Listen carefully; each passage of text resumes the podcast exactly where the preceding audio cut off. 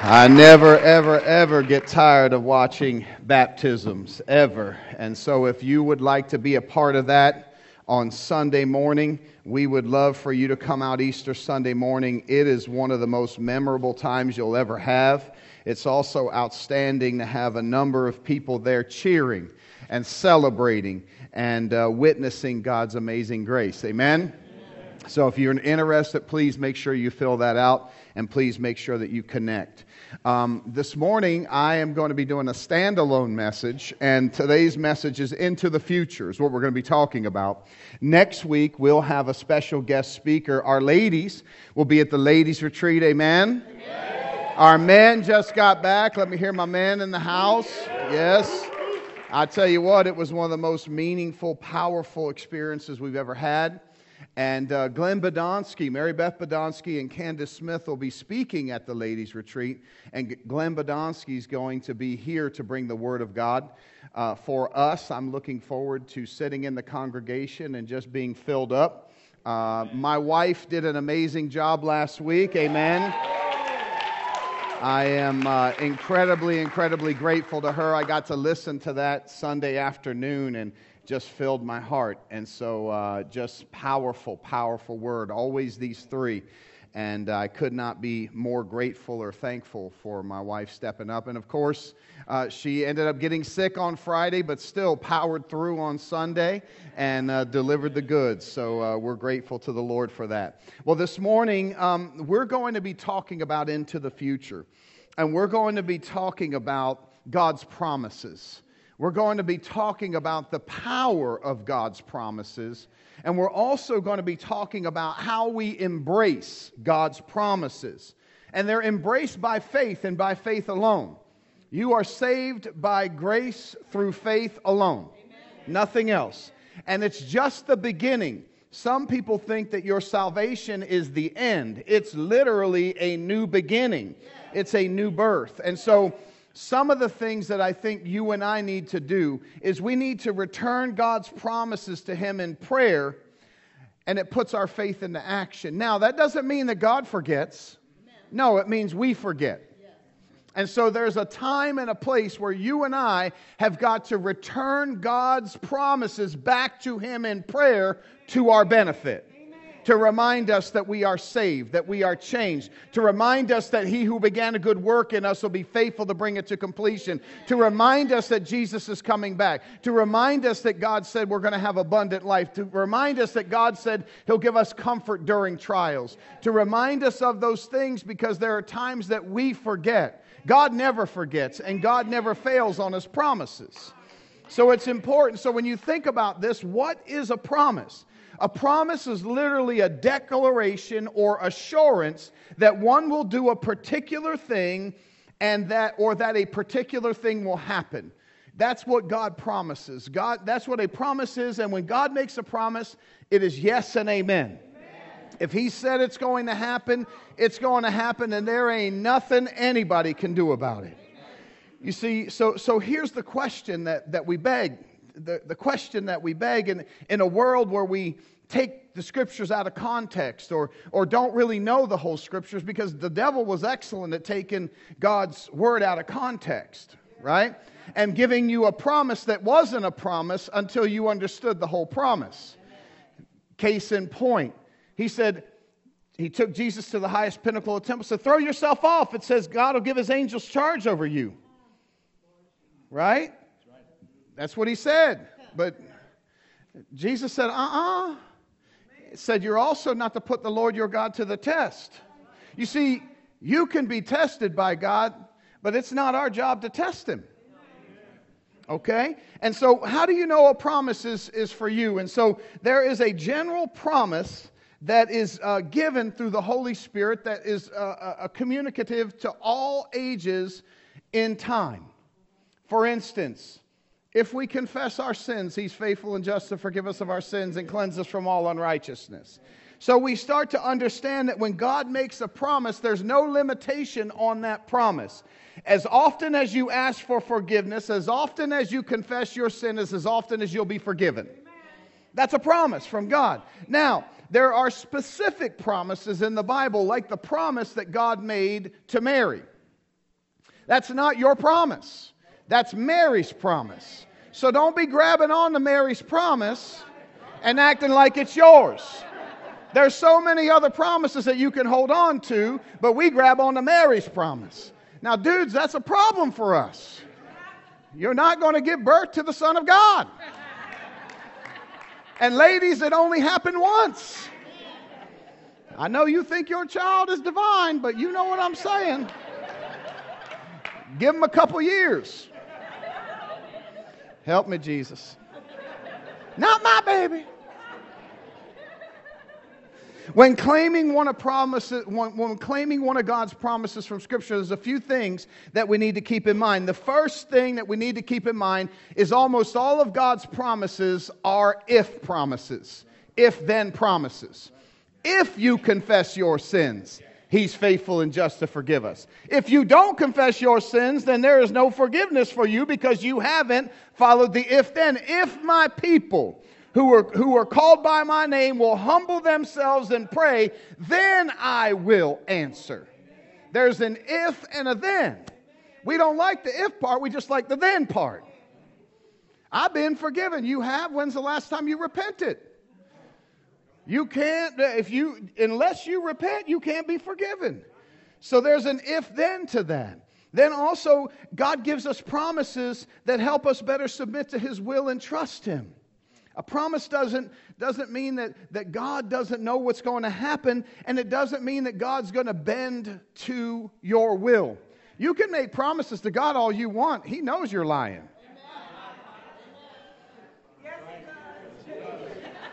Sorry if it offended you, but you know it's true.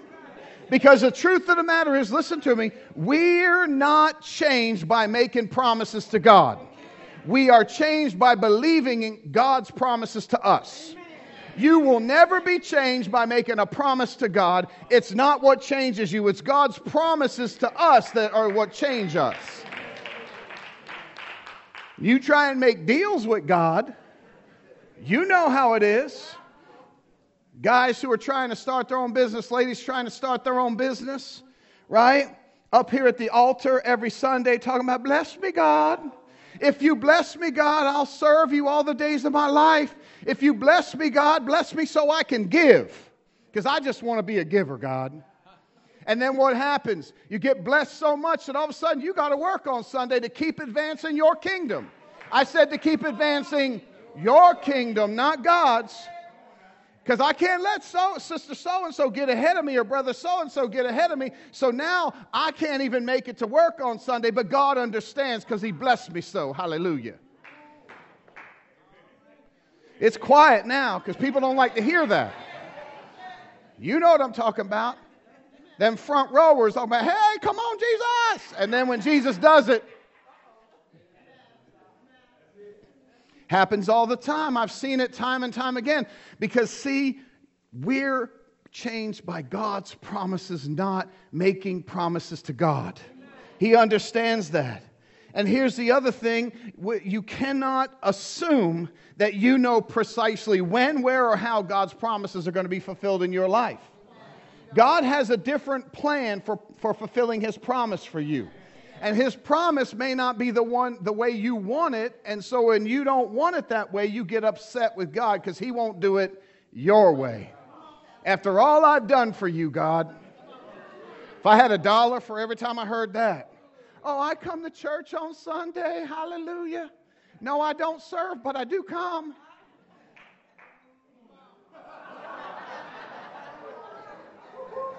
Right? You know what I'm talking about. Right? God, you know I'm busy on Sunday. It's Super Bowl Sunday. I got a party to host tonight. I ain't got time to be at your party. But there ain't no party like a Holy Ghost party, and a Holy Ghost party don't stop. That Super Bowl's going to be over, and last time I checked, you ain't getting a ring. But here's the truth the truth of the matter is, God's promises are yes and amen, and we need to learn how to hold on to God's promises, and then the Holy Spirit can help us take a hold of a promise that God has for us, like in Isaiah 42 and 43. There are promises of deliverance that, that God is going to deliver Israel from Babylon, but you can parallel that promise to Jesus delivering us from sin. So you can parallel those promises, but you and I have got to hold on to what is true, what is right, what is holy. So, the first thing I want you to see is that Isaiah spoke of deliverance from captivity in Babylon. That's what Isaiah spoke about. And Jesus' coming delivered believers from sin. His second coming will deliver us completely. Now, see, some of us in this room we want to quit every week. And we want to quit every week because we're not perfect. So we just figure we're going to quit. I can't live this life. I can't do this life. I, holding on to the promise that the Bible says this that he who began a good work in you will be faithful to bring it to completion. Now, does my God lie? He doesn't lie. So if he said he's going to be faithful, why are you going to all of a sudden become unfaithful? You can't be perfect, but there's a promise that says if we confess our sins, He's faithful and just to forgive us of our sins and to cleanse us from all unrighteousness. The problem for you and I is we hold ourselves to perfection. We can't be. We're not perfect. We're being what? That's a work of the Holy Spirit, so we got to hold on to that promise. Does that mean we just go out and sin all day long? Of course not. It's God's grace that keeps us close to Him. And so Hebrews says, justice is appointed for man to die once, and after that comes judgment. So Christ, having been offered once to bear the sins of many, will appear a second time, not to deal with sin, but to save those who are eagerly waiting for him. We will be delivered one day from this life of sin.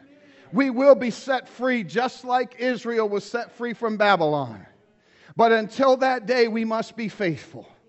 We must be like Daniel, who went up three times a day into that place and opened the window facing Jerusalem and prayed and prayed and prayed. And for those of you guys who don't know it, Daniel prayed for almost seven decades in captivity. And you and I, we may pray for seven, eight, nine decades in this place of captivity, but one day our Redeemer will show up. You see, when Isaiah promises that in Isaiah 42, 9 and 10, he tells, it tells us that God did what he promised in the past. And if he did what he promised in the past, then surely he will do what he promises in the future. That's how we hold on to a promise of God. He delivered Israel from captivity in Babylon, and he sent his son Jesus to deliver us from captivity uh, uh, from sin. And if he's going to do that, then why in the world would he not deliver us from this earth into his heaven? So we hold tight even when it doesn't look that way. Even when even when the world looks like it's falling apart. Well, this is not our world. It is not our home. We are just passing through. We hold tightly.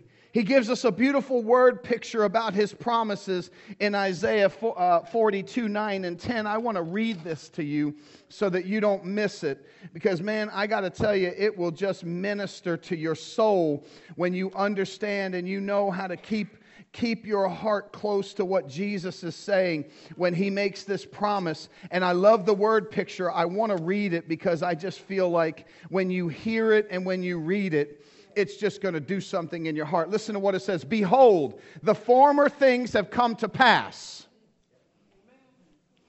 The former things have come to pass. I promised it, I did it. Period. Done, right? He says, he says, the former things have come to pass, and new things now I declare. New things now, before they spring forth, I tell you of them. Sing unto the Lord, sing a new song, his praise from the end of the earth. uh, you who go down to the sea and all that fills it and the coastlines and their inhabitants. It's important for you and I to understand that God is going to do what He promised, and it will bring forth singing in our hearts. It's going to spring forth like a melody. But but the picture that God gives us is, is a plant that springs forth. You know, when you, you plant your seeds, if you're a farmer or if you're a gardener and you plant your seeds and you're believing that something's going to be harvested, but you don't see it because it's underground.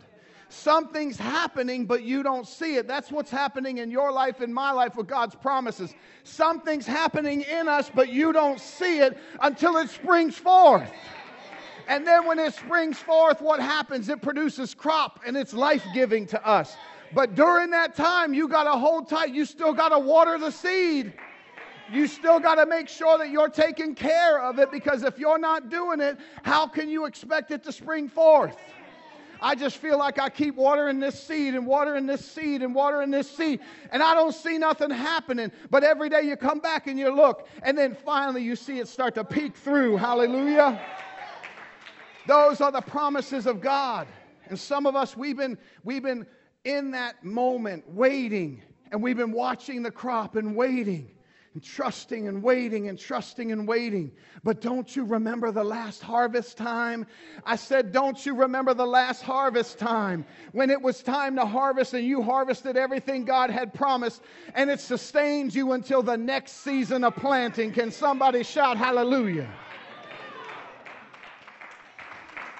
You see, we got to remind ourselves that harvest time comes. And then there's a time of planting, and there's a time of reaping, and there's a time of sowing, and those are God's promises. We have to hold tightly to those promises regularly.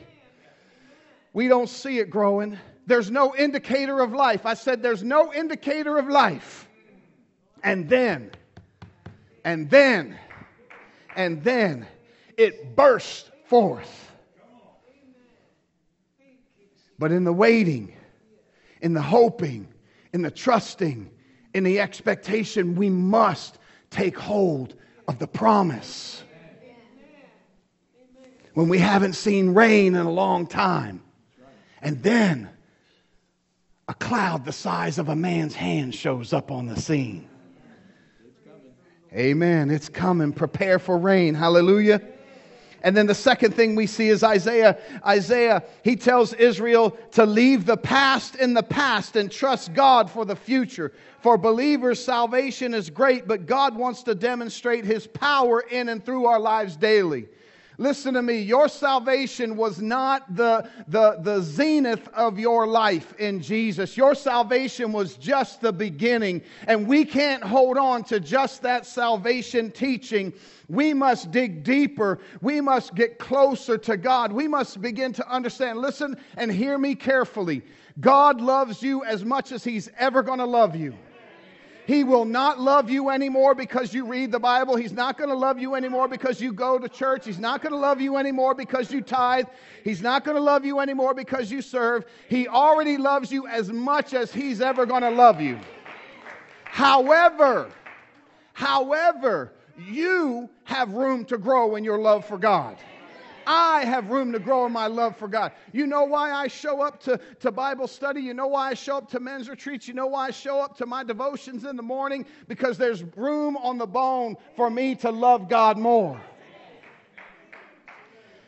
And so look at what look at what Isaiah 43 says. It says, "Remember not the former things, nor consider the things of old. Behold, I'm doing a new thing. Now it springs forth. Do you not perceive it?" I will make a way in the wilderness and, river, and rivers in the desert.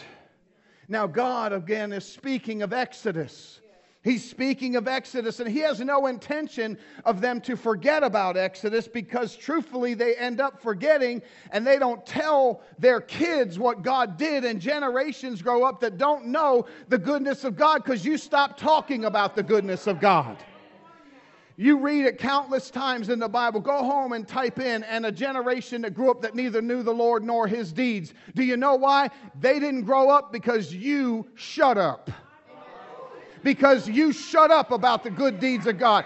You shut up reminding them. Every time I see my little niece and nephew, 11 years old, going to be 12 in April, every time I see them, I remind them that God's promise to my little sister. They took her last fallopian tube and it didn't look like there was any hope. But then he gave my wife a prophecy for me to give to her as I was driving across that bridge, wondering, what in the world am I going to do? I'm a man of God, and I am here as a representation of God, but I'm also a big brother who has a little sister that wants to have some babies. And there was no way it was going to happen save God. And then he gives my wife that promise, and he tells my wife, he says, You tell her that he makes her a happy mother of children. He makes the barren woman a happy mother of children. I went into that room with only a promise and nothing else but a promise. But I knew what he did for Samuel. I said, I knew what he did for Samuel. Hannah prayed, right? And I went in there and I said, I just have to tell you this. This is what's going to happen. Less than a year, they, they get these two little embryos and they plant them in her and they say, Now listen, don't get excited. Don't you get happy because there's too much that has happened in your uterus. We don't know if you'll hold them, but they only had two, and they had two because they were the only two that stuck. And they put them in there.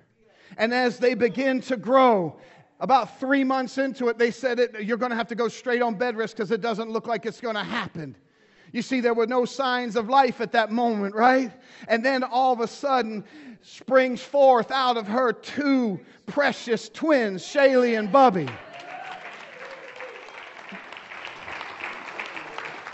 Don't you tell me my God's not a promise keeper. They took both her fallopian tubes. They told her nothing could do it. There's no way. And then they said, Your, your uterus is too damaged. There's no way. But I got walking testimonies. As a matter of fact, this past week, I don't know if you saw my Facebook, but Bubby was up there leading his school congregation in praise to our God. Don't you tell me my God's not a promise keeper. But that's just the beginning of what God wants to do. That's just the beginning of God, what, what God wants to do. You take that into account. I'm not supposed to forget that, but that's not the end. That's the beginning of God wants to do in their lives. You see, it's God's desire that we know the awesome things that he done in, He's done in the past because you and I can't fathom the future He has for us. We cannot look at our past as God's supreme redeeming power in our lives. It is not. It's just the beginning. There is more. Your salvation was incredible, but your latter is going to be greater than your past. God is calling you to do work like you have never believed. Your salvation is just the tip of God's iceberg. Somebody shout, Amen. You see, your salvation was just the beginning of the new thing He wants to do in you. Your salvation was a setup. Your salvation was a setup for the future that God has for you. We need to get our heads and hearts around it and begin to pray God's promises in our life, even when it doesn't look like it's going to happen. Those little babies got put in there and they said, Don't get any hope. Don't you get any hope. Three months into it, looks like they're not going to stay. Don't you get any hope. Don't you get any hope carries them full term, and then here come these babies out. Say, don't you get any hope. I'm going to have all the hope that I need to have. And as I looked down, and that little baby looked like a little rotisserie chicken, I was crying, crying like a baby. She wasn't even crying, I was crying. Then I went over because Bubby had some develop some lung things they had to work on. They held him up like this you know, he's holding up like that, and I'm just weeping like a baby. Because you see, I know what God does. And when that little boy yells, Hey, Uncle Mike, I love you like tacos, it reminds me that my God, my God loves me and He's a promise keeper. It gives me faith to hold on to things. The, the third thing I want you to see this morning is that David prayed God's promises not to remind God, but to build his faith. Believers, we have to activate our faith by doing the same. God's promises are He'll give you comfort in trial, but you have to seek His comfort in your trial. He says He wants to give you spiritual blessing, but you've got to be spiritual to get that blessing. Uh oh, Pastor Mike said it in church again. You can't go out here acting all carnal expecting spiritual blessings. God promised to finish the work that He started in you, and God promised that He would give you peace when you pray. But if you don't pray, don't expect any peace. He said he'll guard your heart and your mind in Christ Jesus, but you're going to have to pray. And sometimes you ain't going to have the words. So there's another promise in Romans chapter 8 that says what's going to happen is when you don't have the words, the Holy Spirit's going to take over with groanings and utterances. These are the promises that we hold tightly to. in 2 Samuel chapter 7, it says, And now, Lord our God, confirm forever the word that you have spoken concerning your servant and concerning his house. And do as you have spoken, and your name will be magnified forever, saying, The Lord of hosts is God of Israel, and the house of your servant David will be established before you. For you, O Lord of hosts, the God of Israel, have made this revelation to your servant, saying, I will build you a house. Therefore, your servant has found courage, courage to pray this prayer to you. Be encouraged this morning to pray that prayer to God. Be encouraged. God's promises act as a guide to our prayer. This world has a way of getting us lost, but God's prayers help guide us through this. There are too many twists and turns in this life. And right when you think you got it figured out, all of a sudden a job change, a diagnosis, a this, a that, a this, a that. And you act like God was surprised by it. He wasn't surprised by it. He didn't go, oh, I looked away for a minute. My bad. He knew what was going to happen because he's trying to shape you and grow you into the person that you're supposed to be. And he wants to know do you think that he's worthy of your worship? It always comes back to Job. You see, everybody thinks Job was about this and Job was about that. Job was about one thing it was about worship. Was God worthy? Satan came to Job and Satan said, The only reason these humans the only reason these humans love you is because you bless them. That's the only reason. And God said, I don't believe that. God said, Consider my servant Job. And you know what happened? Job lost all of those things, but he never lost his faith in God. He never lost his hope in God. And he refused to curse God because Satan said, If you take all that from them, they'll curse you. And you know what happened? Even Job's wife said, Why don't you just curse God and die? And he said, Because I know that my Redeemer lives. It comes down to God's worthiness. Is God worthy of worship when you don't have your dream job? Is God worthy of worship when your kids are out doing whatever they're doing? Is God worthy of worship when that diagnosis gives you months or days to live? Is God worthy of worship all the time or part of the time? See, this is what God has promised us today. Ooh, I'm sweating up here today. when you pray God's promises, you're reminding yourself, you're building yourself up and you are encouraged. Ephesians 2 says, But God, being rich in mercy, because of the great love which He has loved us, even when we were dead in our trespasses, made us alive with Christ by grace. You have been saved and raised us up with Him and seated us, with Him in heavenly places in Christ Jesus so that in the coming ages he might show the immeasurable riches of his grace and kindness toward those of us who are in Christ Jesus. Everybody say, in Christ Jesus. You see, God knew we were going to need to be reminded that it was about God, it was about God's grace, it was about His mercy. You see, you and I forget the kindness of God, so we start to preach the wrath of God to other people. But it's not the wrath of God that calls men to repentance. The Bible says this it is the kindness of God that brings men to repentance. It's time for us to preach the kindness of God, to remember that He has already seated us in heavenly places. We forget that He made us alive to show off His grace and mercy. You know what you are? Your trophies of grace, and you should be displayed regularly by the grace of God. And they say, What did He do for you? I'm not hiding what He did for me. I want to make sure that everybody knows that I'm in God's trophy case. Put me right up there, shine me up, and let me shine Jesus shine for you and you alone. That's what God does. Finally, finally, believers can recall the past, but we must not dwell there. God's preferred future for us is so much greater than our past. We can't dwell in the past. We can't dwell in the past. We have to dwell on the future. You see, God promised us abundant life here, but eternal life there. God promised us salvation here and glorification there. But as it is written, no eye has seen, no ear heard, or no heart of man imagined what God has prepared for those who love him.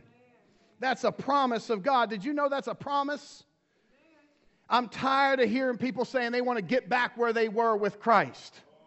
I don't want to get back there, and you don't either because it didn't keep you. I can't do no more. People always talk about, I want to get back to where I was with Jesus. I'm like, well, it didn't keep you. I want you to go forward with Jesus. I don't want you to go back with Jesus. I want you to love him more than you did before. I want to go back. No, you don't. That's what the Exodus, that's what they wanted. We want to go back. We want to go back to slavery. No. God wants to take you to new heights in Christ. Why would you go back to some place that couldn't keep you? God has a preferred future for your life, and it's not in your rear view mirror and it's not in your past. You are going to be greater than you were before as you serve and love Jesus. If you try and go back to that guy or that girl, it ain't going to work. God has bigger plans for you, a future for you, and you got to grab a hold of that with everything you got. It's the future. You think your salvation was something? Wait till you see how God uses your story for His glory. You think I could have ever dreamed that God was going to take this boy off the streets, off the street corners, and he was going to change my life? And here I would stand years and years later, almost coming up on three decades later, preaching the goodness of God. You think I would have ever seen that? I didn't even have a future. My own family said I would be dead. But God, but God. My future exceeds my past. I'm stop longing for the past and start longing for the future. God has a plan. Stop lamenting over days gone by and start grabbing a hold of what God has for you. Now. Now. Today is your day. Now is your time. Now is your season. If you don't know Jesus, today's your day to know him. Don't leave here without him. You're not even promised tomorrow, but with Jesus, you're promised eternity, which is way better than tomorrow. Because I don't know what tomorrow holds, but I know who holds it. You see, I thought I had wasted and ruined my life, but God had a plan.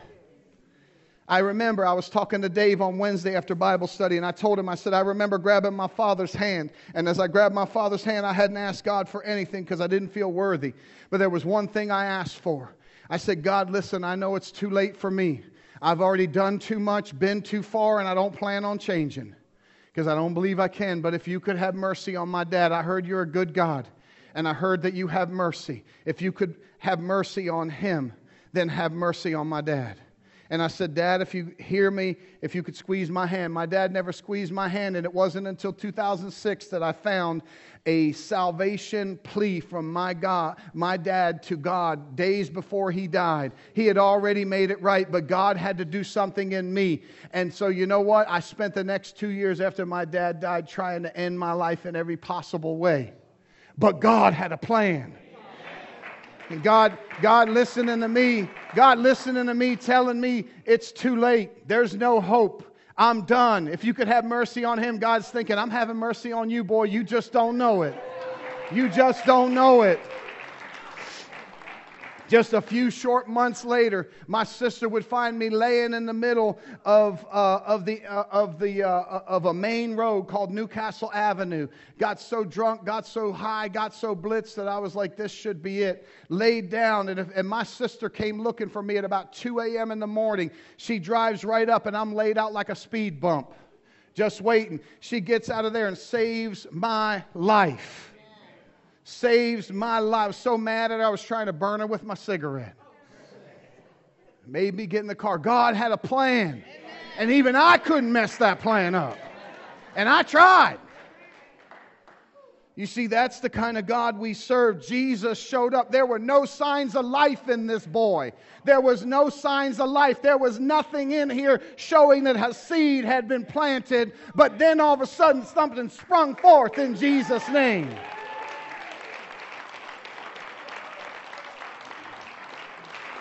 And all of a sudden I had a future. Then God blessed me with a wife that's going to be 28 years that I've been married. Then God blessed me with my family, restored my family. I won my brother, my brother to Christ before he went home to be with Jesus. My mother now loves Jesus. I've baptized my, my sister. I've baptized my nieces. I've baptized my nephews all those things in Jesus' name. And if you would have told me any of those things were possible, I would have told you no because they didn't even think what happened to me was possible. But God.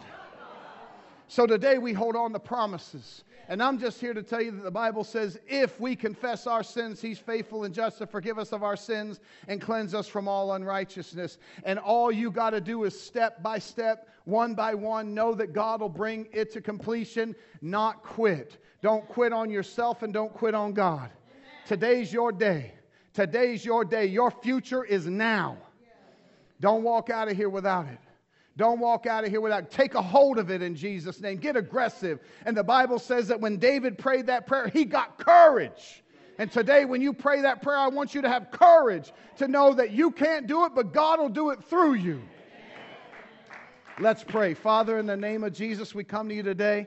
And God, I just pray right now. I feel courage in this room. I feel strength. I feel faith in this room. I feel it welling up inside of people. And I ask today, God, that you'll just do something miraculous in people's hearts and lives. Begin to infuse them with faith. Begin to infuse them with your promises. Begin to trust, help them to trust you with everything. If you're here this morning and you say, you know what, Pastor Mike, I need Jesus more than my next breath. I need Jesus more than my next heartbeat. If that's you this morning and you want to take a hold of God's promises, you know you're not going to be perfect, but you're being perfected. If that's you, jump in right now. Raise those hands up high. Break through that ceiling in Jesus' name. Yes, brave hands are going up everywhere. Yes, it's my day. Today's my day. Today's my day. You guys can place your hands down, everyone within the sound of my voice. We're just going to pray this prayer from your heart to God's. We just simply say, Jesus, I love you. And Jesus, I believe in you. God, I believe in your promises, and your promise says that your son came to forgive me and to make me whole and to build a relationship with me. And I trust you for that promise. Your son came and promised that the Holy Spirit would come and not just be around me, but live in me. And I receive the Holy Spirit right now. Your son said one day he's coming back to take me to be with him, and I'm grabbing a hold of that promise right now. And there is nothing in this life that can separate me from your love. So I'm trusting you, believing you, and receiving it in the name of Jesus. And all God's people said, Amen, amen amen. I'll give the Lord your best praise on a Sunday morning. Ooh, he's a good God.